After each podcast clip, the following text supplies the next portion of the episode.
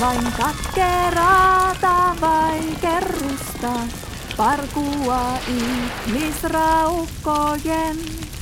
Käsien turhaa kuurotusta, kun lieskat lyövät raivoten. Ei tavaraa voi pelastaa, on myöhäist huutaa Jumalaa.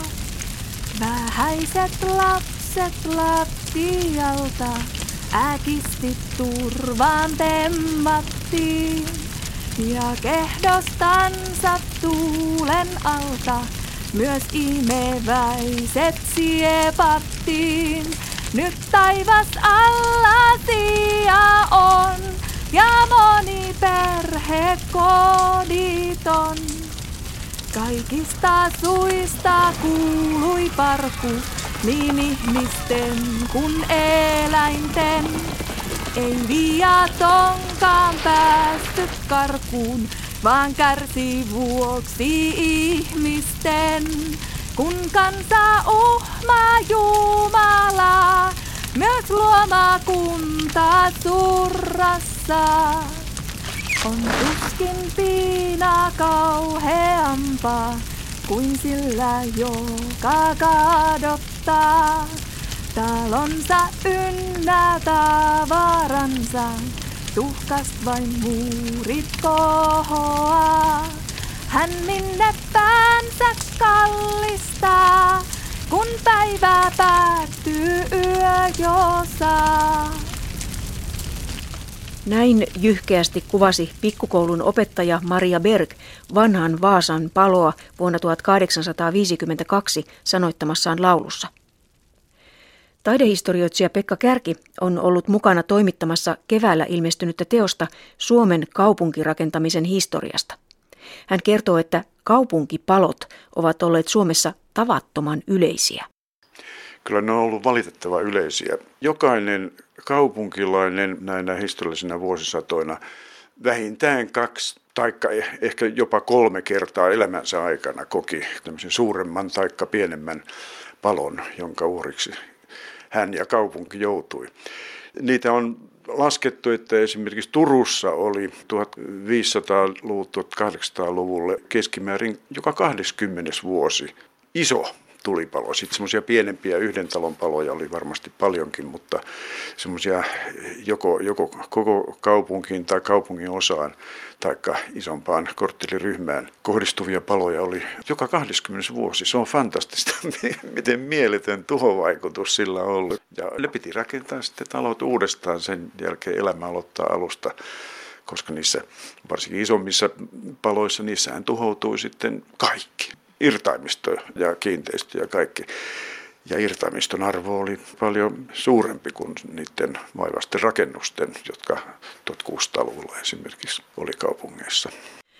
Suomalaiset kaupungit paloivat, koska ne oli enimmäkseen rakennettu puusta. Valtiovalta yritti kyllä jo 1500-luvulta ja Kustaa Vaasasta lähtien patistaa kaupunkilaisia rakentamaan kivitaloja, mutta se oli kallista ja hankalaa. Useimmissa kaupunkitaloissa seinät olivat kuivaa hirttä ja puutavaraa löytyy myös katoilta. Tuohi oli se loistava materiaali, joka teki vesikaton tiiviiksi, mutta tuohihan ei, ei siinä alustallaan pysy, jollei siihen pane painoksi jotain päälle ja siinä oli mahdollista käyttää turvetta ja tuommoisia malkapuita ne on molemmat tietysti sitten kun ne kuivuu, on kuiva kesä, pitkä poutakausi, niin ne on rutikuivia ja ei tarvita kuin yksi kipinä ja vähän tuulen henkäystä, niin tällä tavalla useimmat palot kyllä on, on syttynyt. Ja lämmityslaitteet oli kehnot, oli takkoja ja uuneja, joita lämmitettiin. Jos rakennus oli kylmä, niin piti lämmittää ihan hirveästi. Koko päivän polttaa takassakin tulta ja sitten hormit savuttuivat siinä ja niitä nuohottiin huonosti ja siellä tuli ehkä hormeihinkin tuli halkeamia ja siitä kipinät pääsi välikaton tai vesikaton täytteisiin. Kun se pääsi sinne katolle, sitten se olikin menoa. No pikeä kehitettiin esimerkiksi, että päästiin tiivistämään savupihormin sivustoita ja veneitä sitä keitettiin, niin siitä, sieltä tuli usein ryöstäytyy ja se on arvaamaton sitten, kun kaasuuntunut piki syttyy palamaan. Puutalot oli tietysti ne, jotka oli tulenarkoja ja siinä mielessä hankalia lisäksi, että kun puutalo kerran syttyy, niin se leviää sitten naapurustoon hyvin helposti. Kivitalo saattaa palaa niin kuin ylöspäin, eikä sillä tavalla sivulle, sivulle päin. No, monta kertaa se palo sitten syttyi ihan huolimattomuudenkin takia. Minkälaisia kertomuksia siitä on? voi voi, niitä on, niitä on monenlaisia. Muun muassa Vaasan palosta 1852 on, on yksityiskohtainen kertomus. Ensin epäiltiin jotain piikaa, mutta sitten vuoden kuluttua selvisi, että ei se ollutkaan se piika, jota, jota oli, oli tutkittu, vaan Vöyriltä oli tullut, tullut yksi talonpoika hevosella, ilmeisesti ratsastain kaupunkiin ja oli väsynyt matkasta, muutaman kymmenen kilometrin matkasta siinä ja, ja, ja meni sitten Porvarin pihassa, jonne hän oli, asia oli menossa, niin pihassa olevaan latoon ja semmoiseen sammalkasaan pisti itseensä levolle ja nukkumaan, mutta sitten hän heräsi ja sytytti piippuunsa. Hmm. Ja senhän tietää, arvaa melkein mitä sitten tapahtui. Piippu syttyi hyvin ja mies nukahti ja piippu putosi sitten kuiviin sammaleihin. Ne oli siis sammaleita, jotka oli tarkoitettu tilkkeiksi. Ne oli kuivatettuja jo. Tuli tarttui sammaleihin ja aika nopeasti rupesi leviämään. Ja, ja tämä mies hyppäsi kertomuksen mukaan hevosensa selkää ja ratsasti kiireesti takaisin vöyrille. Ei puhunut kellekään mitään. Mutta vuoden kuluttua hän tunnusti sitten, että hän oli sytyttänyt sen Vaasan palon ja hän teki sitten itse, itsemurhan sen jälkeen. Se oli niin raskas taakka tietysti hänelle henkisesti. Ja Vaasan kaupunkihan paloi sitten kokonaan. Satoja taloja jäi savupiiput pystyyn. No kuitenkin niiden palojen sammuttamiseen pyrittiin sitten jollakin tavalla varautumaan. Niin miten se tapahtui? Kun se kerran syttyi palamaan, niin oli kovin huonot vehkeet, joilla sitä koitettiin sammuttaa.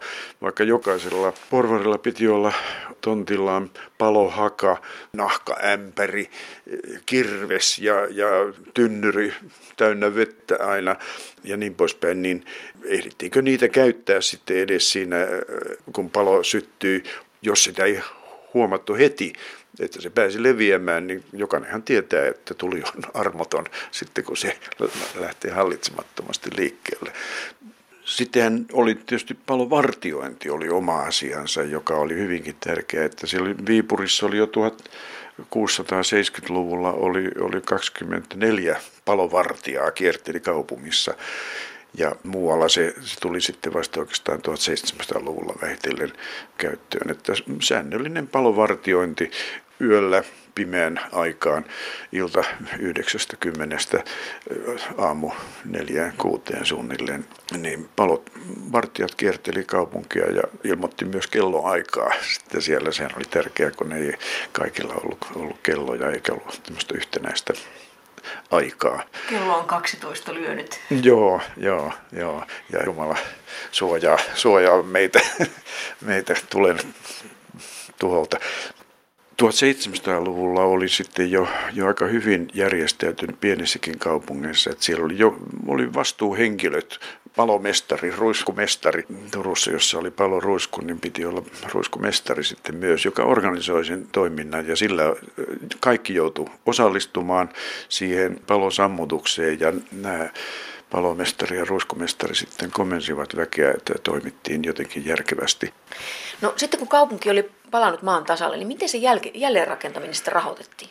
Kyllähän tässä kaupungit oli aina sitten kruunun pussilla. Valtiopäivämiehet teki ankaria valtiopäivän valituksia ja halusivat sitten ennen muuta verohelpotuksia, siis verovapauksia, joita sitten kruunun tilanteesta riippuen sitten kyllä myönsikin viisi vuotta tai yhdeksän vuotta, mitä hyvänsä.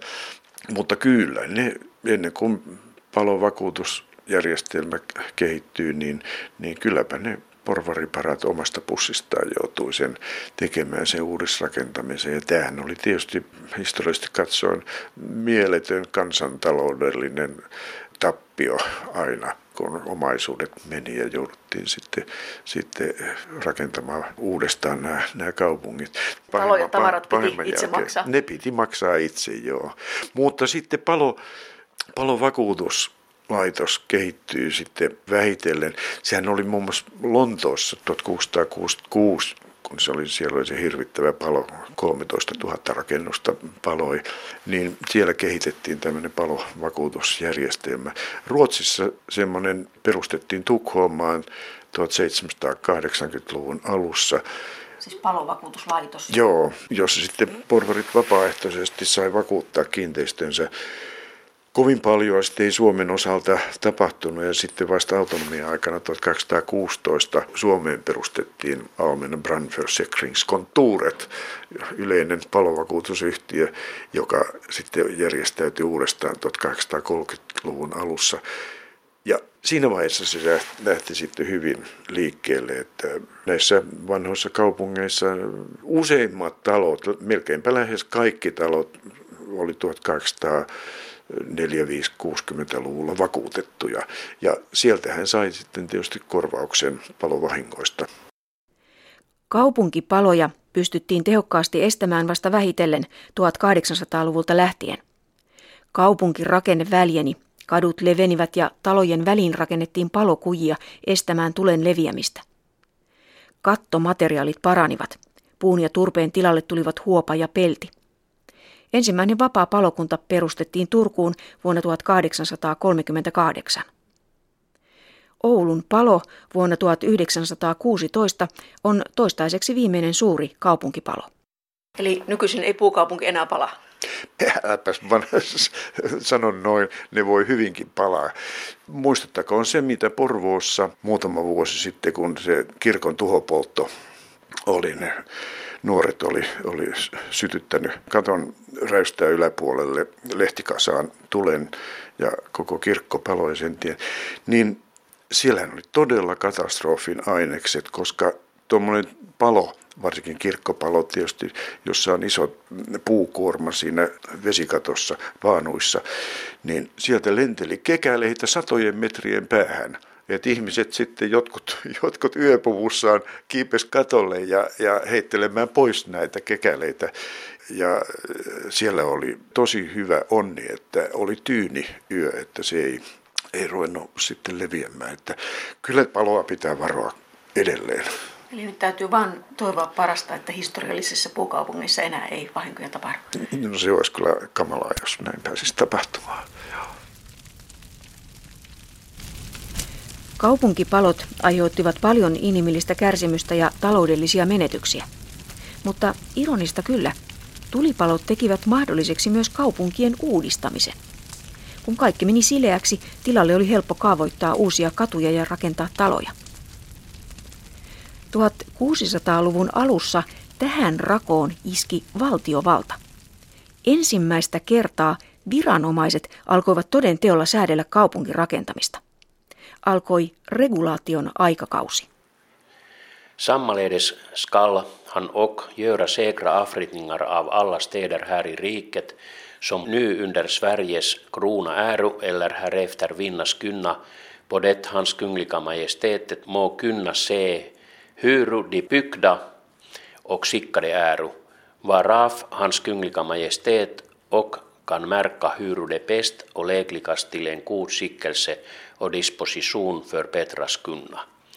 Eli suomeksi tämä on suurin piirtein, että haluttiin tehdä luotettavia mittauksia kaikista Ruotsin valtakuntaan kuuluvista ja mahdollisesti Ruotsin valtakuntaan liitettävistä uusista kaupungeista niin, että kuningas voi nähdä, kuinka ne on rakennettu ja missä kunnossa ne ovat, ja toisaalta hän voi arvioida, miten ne voidaan parhaiten ja sopimalla tavalla saada hyvään kuntoon. Museoviraston pääjohtaja Juhani Kostet, mitä tuo oli, mitä juuri äsken luit? Tämä oli oikeastaan Suomen ja Ruotsin maanmittauksen syntysanat, eli kuningas Kustaa II Adolf antoi huhtikuussa vuonna 1628 niin sanotun maanmittausinstruktio, jolla määrättiin, miten Ruotsin valtakunnassa toimitetaan maanmittauksia ja tämä kohta aivan erityisesti, että miten kaupunkimittauksia tulee tehdä ja miksi. Ja Tuolla asiakirjalla voi nyt ajatella, että alkoi regulaation aikakausi Ruotsi-Suomen valtakunnassa kaupunkin rakentamisessa. Mitä tarkoittaa regulaatio? Regulaatio tarkoittaa oikeasti asemakaavojen säännönmukaistamista. Eli, eli meidän, meidän kaupunkien, niiden harvojen kaupunkien, joita meillä tuohon aikaan oli, niin niiden asemakaavat oli hyvin epämääräisiä. Keskiajalla 1500-luvulla ja, ja sitten vielä 1600-luvun alussa kaupunkeja rakennettiin aika vapaasti, eli siihen mihin talo haluttiin pystyttää, niin se siihen rakennettiin ja siitä syystä nämä asemakaavat niitä, niitä asemakaavan rakennetta ei ohjattu millään tavalla, vaan asemakaava syntyi ihan kuin itsestään, kun sopivimmalle paikoille rakennettiin ja sopivimpia väyliä sitten kadut, kadut kulkivat. Ja, ja tällä säännönmukaistamisella haluttiin nyt saada ennakolta suunnitelmallisuutta näihin kaupunkeihin. Se näkyy hyvin monissa meidän, meidän 1600-luvun kartoissa, kaupunkikartoissa. Ja, ja samalla haluttiin myöskin näitä vanhoja kaupunkeja säännönmukaista, eli saada niihin tämmöinen nyky, nykyaikainen ruutuasemakaava. No se on vielä, sehän, oli, sehän oli sitten paljon myöhemminkin hyvin, hyvin muodikas ilmiö. Esimerkiksi Empire-asemakaava on aika puhtaasti ruutuasemakaava, mutta tuota, sitä alettiin jo 1600-luvulla sitten rakentaa. No tuo ruutukaavahan on nyt sellainen rakenne, joka sitten on jäänyt eloon siis suomalaisessa kaupungissa melkein kaikissa. Niin mistä se alun perin tuli? No se tuli aika kaukaa, eli se tuli Roomasta. Roomalainen sotilasleiri oli tämmöinen hyvin säännönmukainen rakenne, ja, ja Rooma, tuolla antiikissa sekä Kreikassa että Roomassa tehtiin tämmöisiä. Mä muistasin, että Pireuksen kaupunki on yksi, yksi semmoinen antiikin hyvä esimerkki, jossa on tämmöinen säännöllinen ruutukaava. Ja sehän unohtui sitten, kun me siirry, Rooman valtakunta tuhoutui ja, ja siirryttiin keskiaikaan ja alettiin rakentaa keskiaikaisten epämääräisten ideoiden mukaan hyvin epäsäännöllisiä kaupunkeja. Ja, ja tota, ne oli unohduksissa koko keskiajan, kunnes sitten renesanssiajan alussa löydettiin roomalaisen arkkitehdin Vitruviuksen kirjat tai teokset, joissa näitä asemakaava-ideoita, roomalaisia ja kreikkalaisia asemakaava-ideoita oli esitelty ja ne toi sitten julkisuuteen sellainen italialainen, italialainen Alberti. Ja hän julkaisi näitä Vitruviuksen kirjoituksia ja teoksia ja, ja ne, ne oli sitten se, millä tämä ruutukaava-idea alkoi levitä muualle Eurooppaan. Mutta meillehän ne tuli muualla Euroopassa, niitä ruvettiin toteuttaa jo paljon, paljon 100, 150, 200 vuotta ennen kuin meillä. Meille ne tuli sitten vähän jälkijättöisesti, eli 1600-luvulle. Kaupunkirakentamisen valvonta annettiin Ruotsin valtakunnassa maaherrojen vastuulle. Käytännössä ruutukaavoja ryhtyi piirtämään uusi ammattikunta, maanmittarit. No se regulointi tarkoittaa sitä, että, että nämä maanmittarit, joiden, joiden syntysanat tuossa alussa lausuttiin, maassa ei ollut siihen aikaan vielä maanmittareita, mutta Tällä kuninkaan määräyksellä luotiin myöskin maanmitta, maanmittarikoulutus ja maanmittausorganisaatio, eli, eli Ruotsin maanmittaushallinto laskee, että, että heidän historiansa alkaa vuodesta 1628.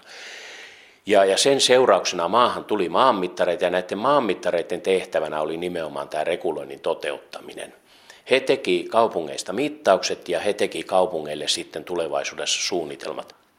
No tuliko Suomeen sitten maanmittareita? tuli.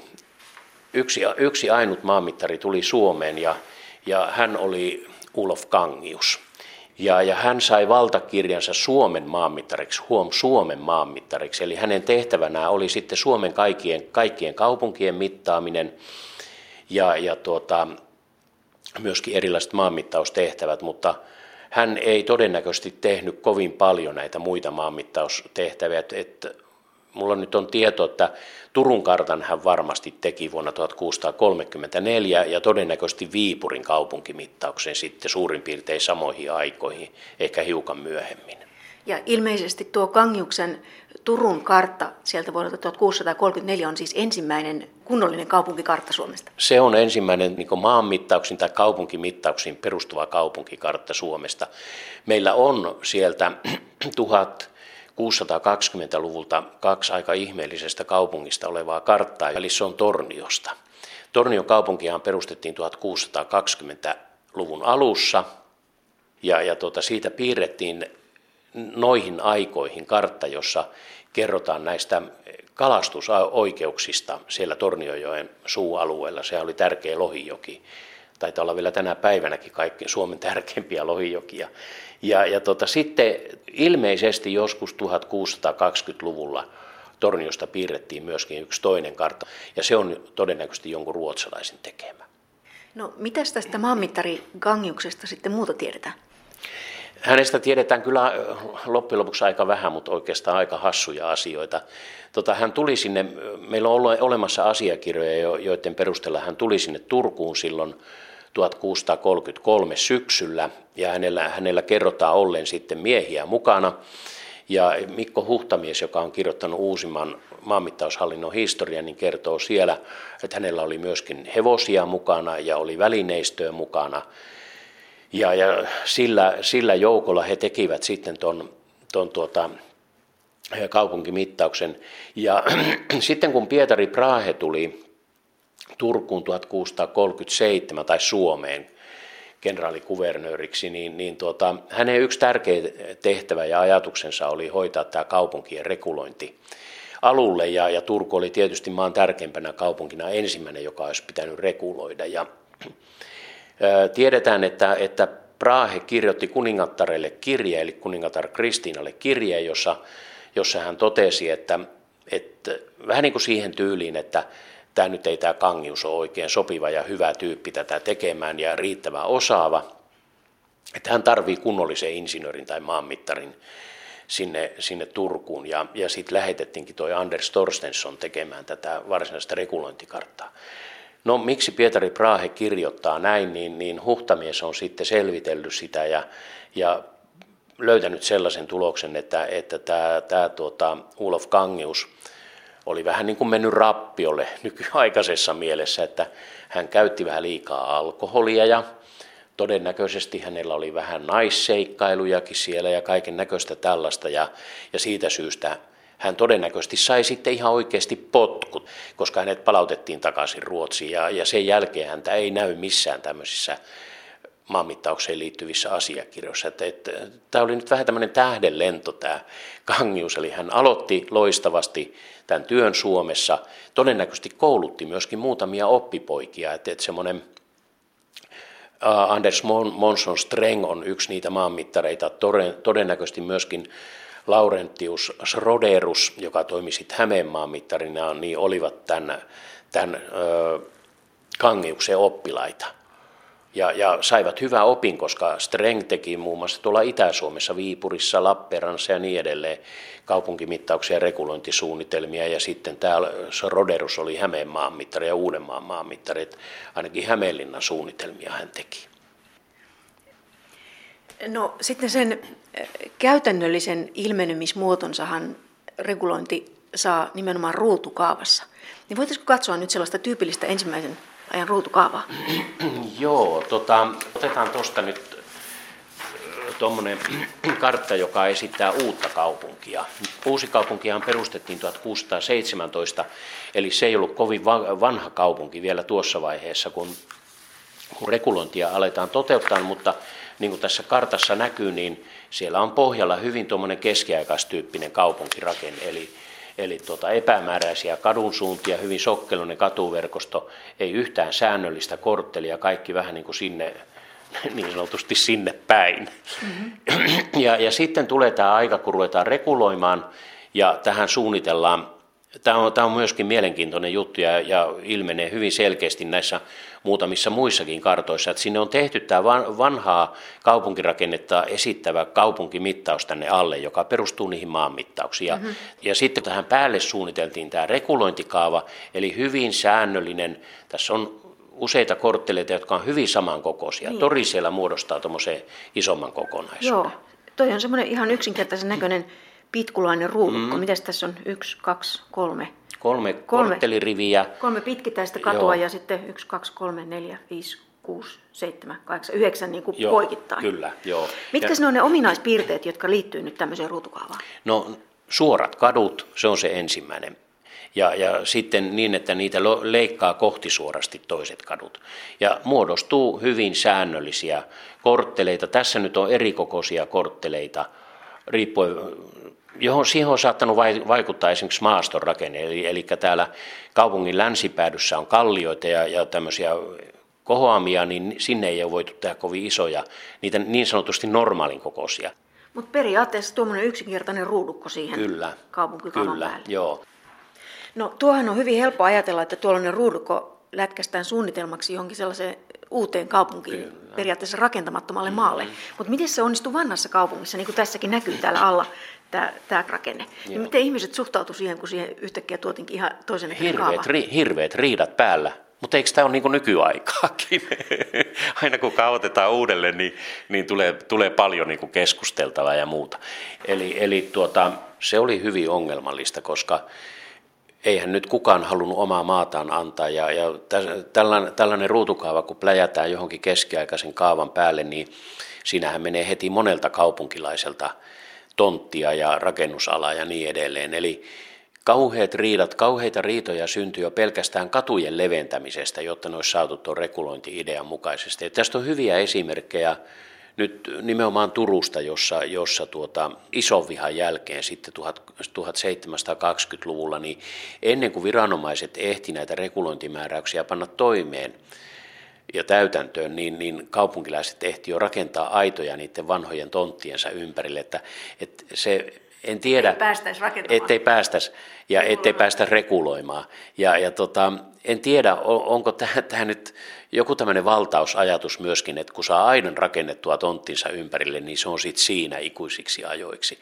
Oli siinä tietysti aika järkeviäkin ajatuksia taustalla, että, että ihmisiä, kellarit oli vaikeita rakentaa siihen aikaan, kun ne oli kivikellareita. Kaivot oli tärkeitä, ja, ja jos niitä menetettiin, niin se aiheutti sitten vielä enemmän tämmöistä, sanoisiko menettämisen tuskaa.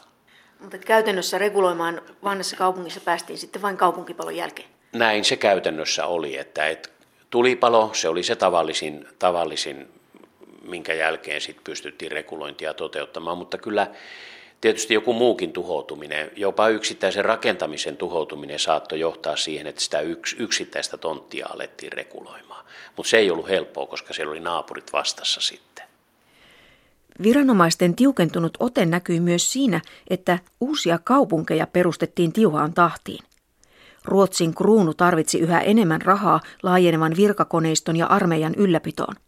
Kaupungilta kerättävät verot olivat tärkeä tulolähde valtiolle. Pohjanlahden rannalle syntyi uudesta kaupungista Tornioon ulottuva kaupunkiketju.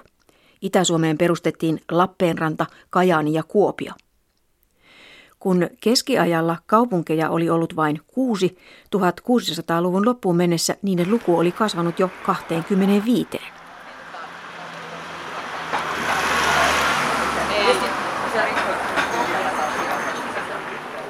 Yksi uusista kaupungeista oli Kokkola. Siellä on vielä tänäkin päivänä nähtävillä merkkejä 1600-luvun kaupungista. No niin, Kokkolassa ollaan. Museotoimenjohtaja Kristiina Ahmas, minä vuonna tämä Kokkolan kaupunki on perustettu? Kokkolan kaupunki perustettiin 1620 vahvistamaan Ruotsin vallanotetta tästä Suomen maasta ja tuottamaan tällainen markkinapaikka Pohjanlahden rannalle. No, paljon Kokkolassa silloin oli asukkaita? Tämä oli aika pieni kaupunki nykymittakaavassa. Täällä oli asukkaita noin 300. Ihan varmaa lukumäärää ei tiedetä, mutta arvio on noin 300. Mutta siitä huolimatta tämä oli 1600-luvun ajan Pohjanmaan toisesta ja kolmanneksi suurin kaupunki. Mm-hmm. Ja millä täällä kaupungissa sitten elettiin? No tämä oli kauppakaupunki heti alusta saakka. Siis tähän oli maakauppaa vartenhan tämä perustettiin kauppapaikaksi, mutta ennen kaikkea Kokkola oli tervanhankintakaupunki. Kokkolalaiset hankkivat tervaa maakunnasta ja myivät sitä eteenpäin. No täällä Kokkolassahan oli silloin ihan alkuvaiheessa sellainen vanhamallinen kaava. Eli, eli tuota, kadut noudatti tuota kaupunginsalmen rantaa ja maaston muotoja. Mutta sitten 1660-luvulla teille tehtiin ruutukaava. Ja miten se oikein kävi? No kaupunkipalo, siis kaavoittajan onneksi kaupunkipalo 1664 suurelta osin, että Palosta on sen verran tietoa, että muutama rakennus saattoi jäädä sitä palosta jäljelle. Ja silloin kun kaupunki oli palannut, niin sehän oli tietysti helpotus sitten, että pystyttiin viemään uusia ajatuksia eteenpäin. Ja, ja Juhan Persson Jedda oli tehnyt paalutuksen ja mittaukset uutta regulaarista kaupunkia varten, joka toteutettiin sitten tämän palon jälkeen. kyllähän se tietenkin herätti vastustusta kaupunkilaisissa, koska kaikki talothan ei tuhoutunut aivan täysin. Mutta määräykset kävi, että myöskin ne osittain palaneet oli purettava ja rakennettava kaupunki uudestaan annetun ohjeistuksen perusteella. Ja tuli ruutukaava. Silloin tuli ruutukaava käyttöön ja, ja tämä ruutukaavahan on periaatteessa katuverkostoltansa yhä edelleenkin olemassa. No nyt jos me haluttaisiin aistia sitä 1600-luvun Kokkolan tunnelmaa, niin mihin meidän kannattaisi mennä? Ehdottomasti kannattaa mennä Neeristaaniin. Oppistaanissakin on olemassa tämä katuverkosto, mutta Neeristaanin niin katunäkymät ehkä eniten muistuttaa sitä 1600-lukua. Tietysti siinä on paljon eroavaisuuksiakin, mutta kehotan menemään läntiselle kirkkokadulle. No joo, mennään. Te puhutte täällä oppistaanista ja neeristanista. Mitä se oikein tarkoittaa? Tämä on vähän 1600-luvun jälkeen syntynyt käsitteistö. Nämähän on ruotsin sanoja ner istaan eli alakaupunki, op istaan eli yläkaupunki. Ja, ja tämä tarkoittaa sitä, että kaupunki segregoitui jossain vaiheessa sosiaalisesti niin, että yläkaupungissa asuu varakkaammat kaupunkilaiset, tontit oli isompia ja muutenkin talot oli komeampia ja alakaupungissa sitten asuu käsityöläisiä ja pieneläjiä merimiehiä. Ja se, mikä nyt parhaiten on säilynyt, on siis se Nerista.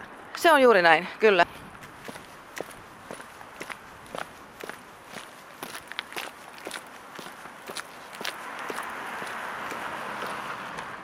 Tämä on tosi viehättävän näköinen tämä, tämä vanha kaupunki. Miten teillä on täällä Kokkolassa onnistunut säilyttää tämmöinen näin laaja alue näitä, näitä puutaloja, kun monessa muussa kaupungissa ne on kaikki jo korvattu uusilla? Tämä on aika mielenkiintoinen tarina, nimittäin tässä asuu tämmöisiä vanhempia ihmisiä, jotka ei ollut halukkaita myymään tonttejansa 60-luvulla. Tähän oli tavoitteena kaavoittaa ihan toisenlaisia rakennuksia, tornitaloja ja isoja massoja. Mutta nämä mummelit ja vaarit, jotka näissä asuu, niin eivät suostuneet myymään. Ja todennäköisesti vähän tämmöisellä niin kuin kapinan mielellä sitten tämä kaupunki säily. Koskaan ei vahvistettu sitä uutta asemakaavaa, joka olisi tuhonnut tämän alueen. Onneksi olkoon. Kiitos. Kävellään sitten seuraavaa katua. Mennään tästä vaikka tuonne. Tässä sä nyt näet tämän ruutukaavan, että tässähän on ihan viivasuorat kadut, että nämä on viivottimella vedetty ihan piirustuspöydällä suorastaan. Ja, Joo. ja tuota, kadut on tasaleveitä ja, ja korttelit on syviä ja siinä on niin periaatteessa kaksi semmoista tonttirivistöä vastakkain, selät vastakkain. Joo. No onko tuota, nämä kadut, nämä on tosiaan tasaleveitä, että ei ole mitään semmoisia pikkukujasia niin kuin, niin kuin keskiajalla? Ei, tässä ei ole sitä keskiaikaista henkeä ollenkaan tässä, että kaikki on tasalevyisiä ja, ja tota, ajatushan oli tällä reguloinnilla juuri se, että kadut on tasalevyisiä ja tasa-arvoisia samalla myöskin. Te ei ole tunkiokatuja ja, ja julkisivukatuja, vaan mm. Joo. katunäkymät on niin kuin kaikki samanarvoisia. Joo. No onko nämä kadut nyt alkuperäisessä leveydessä? Kyllä periaatteessa kyllä näin on. Et, et näähän määrättiin, että ne on 20 20 kyynäräähän nämä on levy, leveydeltänsä, että noin 10 metriä. Joo, Joo eli se on niinku keskiajalta suunnilleen tuplaantunut se kadun leveys. Et silloin, silloin se oli suunnilleen viisi metriä. Joo, kyllä tässä, tässä voisi ajatella, että tässä nyt ehkä niinku neljäkin pikkuautoa mahtuisi niukin auki, jos ei olisi noita jalkakäytäviä niin menemään. No näin on. Mä just tuossa tänään ajoin niin, että kolme autoa oli rinnakkain ja, ja sitten jalkakäytävät jäi vielä reunalle, että kyllä juuri näin. No nyt tässä kadun varressa on, on tällaisia matalia puutaloja, lautavuorattuja, pitkä sivu tänne kadulle päin. Kaunissa pastelisävyissä on on vaalean keltaista ja vaalean vihreää ja, ja, ja valkoista ja vaalean ruskeaa. Miltä aikakaudelta nämä nykyiset talot ovat? Keskimäärin 1800-luvun rakennuksia ne on, jotka on käyneet läpi sit monta muutosta. No nyt Kristina Ahmas, kuvittele, että ollaan 1600-luvun lopulla. Niin miltä täällä näyttäisi silloin? No, ensimmäinen asia, joka tulee mieleen, on se, että nämä värithän puuttuu. Kaupunkien julkisivumaalaus yleistyi 1700-luvulla vasta. Toinen asia on se, että talot ei ollut varmaankaan vuorattuja silloin. Vuorauksesta tiedetään, että sekin yleistyi 1700-luvulla. Eli niin. nämä olisi ollut harmaita, hirsirunkoisia rakennuksia. Ikkunaaukot todennäköisesti pienempiä kuin nykyiset. En usko, että nurkkalautoja näitä koristevuorauksia olisi minkä, millään tavalla ollut. Ja todennäköisesti sieltä tupruttelisi, lähes joka talon savupiimusta tupruttelisi savua ja täällä olisi savun tuoksua ilmassa. 1600-luvulla asuintalojen koko alkoi vähitellen kasvaa. Keskiajallahan oli ollut tapana lisätä huonelukua rakentamalla tontille erillisiä pieniä rakennuksia sitä mukaan kun tarvetta tuli. Nyt tuli muotiin sijoittaa useampia huoneita saman katon alle. Talojen kokoa kuvaa hyvin Vaasan ylellisyysveroluettelo vuodelta 1711. Kaupungin taloista suurin osa, eli 97 taloa, oli niin pieniä, että niissä oli vain yksi tai kaksi lämmitettävää huonetta. Samaan aikaan oli kuitenkin jo 47 taloa, joissa oli neljä huonetta tai enemmän, joissakin taloissa peräti kymmenen huonetta. Isoimmat talot ovat saattaneet olla jo kaksi kerroksisia. Kokkolassa rakennukset olivat pienemmän puoleisia, kertoo museotoimenjohtaja Kristiina Ahmas. Nehän oli pari tuparatkaisuja, eli niissä oli, oli tota, tupa, toinen tupa ja sitten jonkunlainen eteinen siinä välissä. Joo. No, missä ne ulkorakennukset oli? Ne oli siellä... No siellä pihan perällähän sitten varmasti oli erila, erilaista navettaa ja latoa ja heinälatoa ja tunkiota ynnä muuta. Ja siellä oli el- elikoita, mitä nyt sattui kot- kotipihassa olemaan. Että se elämä siellä tonteilla oli siellä niin kuin tontin, tontin keskellä, to, korttelin keskellä. Joo. No tuolla näkyy talojen välissä tällaisia aitoja ja portteja. Niin onko ne mahtaneet olla siis 1600-luvulla samalla tavalla? No kyllä todennäköisesti ne on ollut, tota, siis portit on ollut todennäköisesti pihalle. Aidoista ei ole ihan varmaa tietoa, että onko niitä ollut, mutta kyllä mä, oletus on se, että, että näin olisi. Joo, ja tuonne taloihin on menty sieltä sitten niin kuin porttien kautta. Porttien kautta kyllä. Pihan, pihan puolelta sisään. Kyllä. No keskiaikaan verrattuna ne talot on tosiaan kääntyneet toisinpäin, eli se pitkä sivu tänne kadulle päin. Niin mitä siinä, minkälaista näkymää siinä tavoiteltiin siinä 1600-luvun rakentamisessa? Kyllähän se katutila on ollut suljettu, siis on, on tavoiteltu sitä, että on saatu aikaan semmoinen muurimainen seinävaikutelma kortteleihin, että, mm. että talon, talojen pitkät sivut on olleet ö, kadun suuntaisesti. Mm. Eli siis jäsentyy erikseen asutut tontit ja katutila. Ja tämähän oli aivan selvästi sitä, että keskiajan jälkeen 1600-luvulla alettiin hu- kiinnittää huomiota kaupunkiarkkitehtuuriin, kaupunkitaiteeseen. Mm, se kuuluu siihen ruutukaavan regulaatiosysteemiin. Kyllä, se kuuluu juuri siihen. Okei. Okay. 1600-luvun kaupungeista on jäänyt jäljelle hyvin vähän rakennuksia. Viipurissa on muutama kivitalo, tosin rankasti uudistettuna. Rajan tällä puolella on pystyssä useitakin kirkkoja. Muita julkisia rakennuksia tunnetaan varmasti kaksi kappaletta. Toinen on pieni hirsinen tullitupa Kristiinan kaupungissa 1680-luvulta. Se toinen säilynyt talo löytyykin Kokkolasta.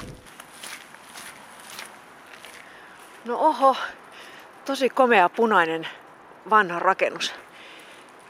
Museotoimenjohtaja Kristiina Ahmas, mikä tuo on? Tämähän on Kokkolan pedagogia, se on meidän kaupungin ylpeys.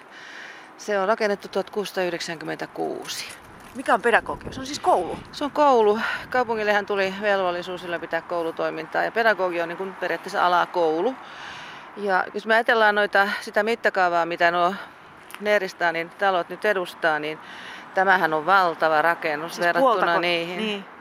Monta kertaa korkeampi. Kyllä. No kuvaile vähän.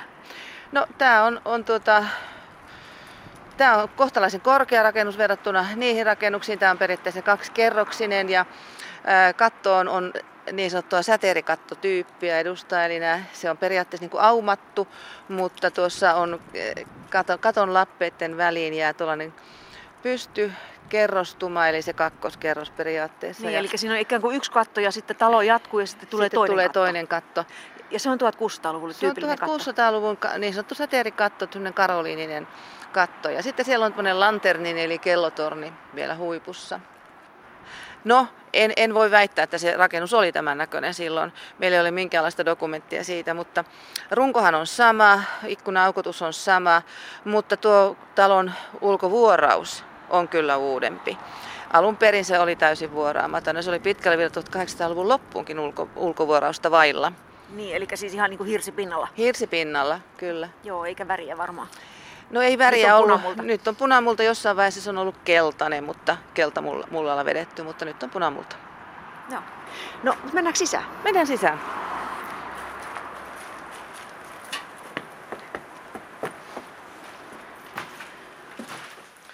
No niin, ensin tullaan tähän eteiseen ja tämä on nyt oikein rungoltaansa paritupa. Aha. Eli kaksi isoa tupaa molemmissa päissä ja keskellä eteinen ja sitten tänne eteisen takana on vielä opettajan asunto. Aha. Mitä näissä isoissa huoneissa on sitten ollut? Tässä oikealla puolella olevassa huoneessa sitä käytettiin koulusalina ja tässä tapahtuu opetus. Ja opet- opetettaviahan oli 1600-luvulla poikalapset. Aha. Olettaisin, että tässä on sellainen kymmenkunta korkeintaan ollut oppilaita, että tuskinpa kaupungissa kovin paljon koulutettuja, koulutettiin poikalapsia.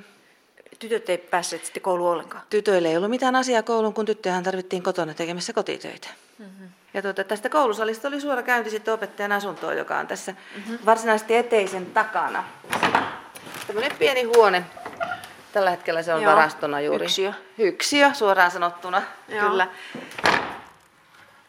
Ja sitten tämä parituvan toinen tupa, koska ö, koulu ja kirkko oli tiivissä yhteydessä keskenänsä, niin koulu laskettiin kirkolliseksi rakennukseksi. Ja tätä tupaa, salia käytettiin synodaalisalina, eli pappein kokouksiin. Joo, tämä on isompi kuin koulusali. Tämä on isompi ja tämä on korkeampi. Tässä on katto, kattohiiret selkeästi näkyvissä. Ja ja silloin kun tätä rakennettiin kaupunkiin, niin maaherrahan otti kantaa tähän koulurakennukseen, vaikka hän oli määrännyt, että koulu on rakennettava. Ja hänen mielestänsä tämä oli suunnattoman suureellinen rakennus. Mm-hmm. Eli kun ajatellaan edelleenkin niitä pieniä kaupunkilaistaloja, niin mittakaavaltahan se tämä oli valtavan iso. Joo. Täällä on aivan mahtavat kattohirret. Joo, nämä on, kurkihirret on todennäköisesti kaadettu 1600-luvun loppupuolella, että milloin ne on kasvaneet, niin sitä vaan voi mietiskellä kukin tahollansa. Joo. Joo, no sitten eteenpäin. Okei, mennään.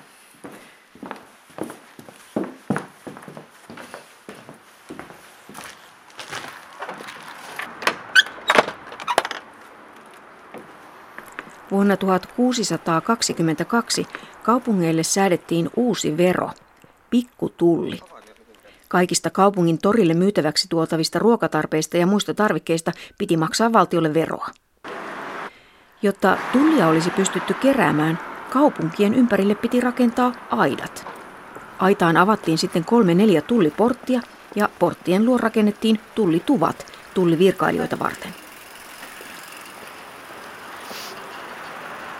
No niin, nyt me ollaan Kokkolan Anttilan ovella. Kristiina Ahmos, miten tässä oli 1600-luvulla? No, tässä oli kaupungin raja, tässä oli tulliportti, tässä oli tullitupa, tullinhoitajan mökki ja sitten tässä oli lauta-aita, semmoinen viisi metriä korkea aita, eli tulliaita. Ja tuota, se ympäröi kaupunkia joka puolelta. No vissiin kaikki kokkolalaisetkaan eivät halunneet tuon tulliportin läpi kaupunkiin tavara tuoda. No näin oli ja tästä on paljon tarinoita ja ne tarinat on oikeastaan luettavissa noista tuomiokirjoista, että ää, tullin hoitajat itse mielellään sitten käyttivät omaa asemansa hyväksensä ja kuljettivat tavaraa ohitse tullien. No sitten kerrotaan tarinaa jostakin Voudistakin vielä. No sitten kaikkein pahina näistä oli tietenkin se vapaaherrakunnan vouti Christian von Willinghysen. Hän ei suoranaisesti asunut kaupungin aidatun alueen sisäpuolella, vaan tuolla ulkopuolella ja hänellä hän oli tämmöinen laiton satama siellä ja hän, hän toi tullien ohitavaraa ja se aiheutti kaupunkilaisissa oikein pahaa verta. Ja tuota, hän sitten yritti hyvitellä kaupunkilaisia sillä, että hän ilmoitti, että no jos hän ostaisi tontin täältä kaupungin aidatun alueen sisäpuolelta, vähän niin kuin tehdäksensä sopua kaupunkilaisten kanssa, mutta kävi lopulta niin, että kaupunkilaiset ei suostuneet myymään hänelle sitä tonttia ja vaativat sitten lopulta, että hänen täytyy jättää se Voudin tehtävänsä, koska hän oli niin heidän mielestään kelvoton ja häikäilemätön siihen työhön. Hmm. Kyllä siellä oli monenlaista, monenlaista kähmintää, että se oli vähän niin kuin aikakaudelle tyypillistä. Ilmeisesti se oman edun tavoittelu oli kyllä ihan selkeästi pinnalla oleva asia. Joo.